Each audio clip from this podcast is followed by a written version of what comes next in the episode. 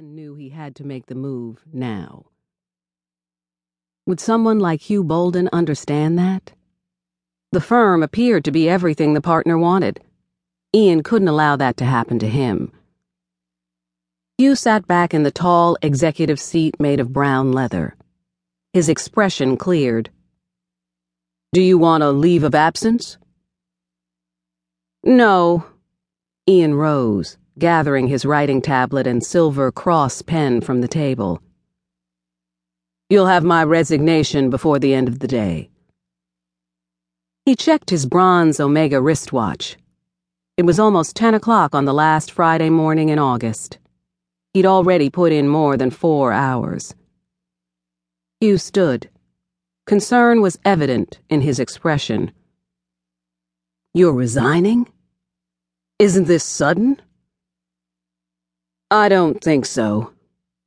Ean slid his hands into the front pockets of his dark gray Hugo Boss pants. I appreciate the opportunities you've given me, Hugh, including the partnership two years ago. Hugh shook his head. You earned the partnership. You're a brilliant lawyer, Ean. I've enjoyed working with you. Are you sure you want to resign? Maybe you just need some time his family or his career. Those were Ean's choices. He already knew how it felt to lose a family member. Craven, Bolden, and Arnez is one of the best firms in the country, but my life needs to go in a different direction. Are you sure this is what your father would have wanted for you? The question was surprisingly gentle coming from such a gruff man. Ean tightened his grip on his writing tablet.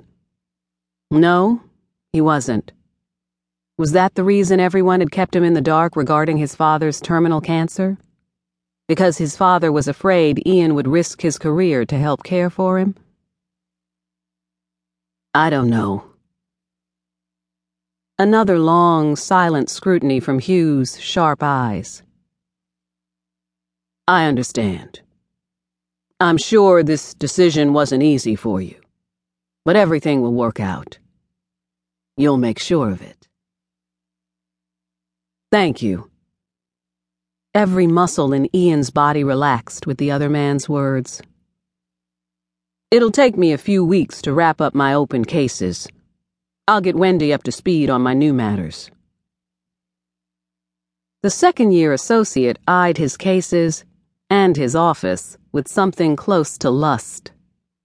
Would she be able to mask her pleasure at the announcement of Ean's resignation? What will you do back in Trinity Falls, Ohio? Ian offered a weak smile. I don't know that either. Stay in touch. Hugh extended his right hand. If you need anything, a recommendation, your job back, anything at all, call me. Ean clasped the other man's hand, his face eased into a smile. I appreciate that. As he turned to leave, his black Bruno Magli shoes sank into the plush carpet. He had a lot to do, but his thoughts kept turning to his late father, widowed mother, childhood friends, and the woman who'd broken his heart six years before. You're full of energy. Megan McCloud huffed a breath. She picked up her pace as she jogged with Doreen Fever through the Trinity Falls Freedom Park Saturday morning. She'd thought they'd have an easy jog on the last day of August, enjoying the turning foliage and waning summer. Her friend must have had other ideas. Doreen pulled back her pace. Ean called last night. Megan's heart hopped once at the name of her teenage crush. How is he? He's quit his job. He's coming home. Permanently.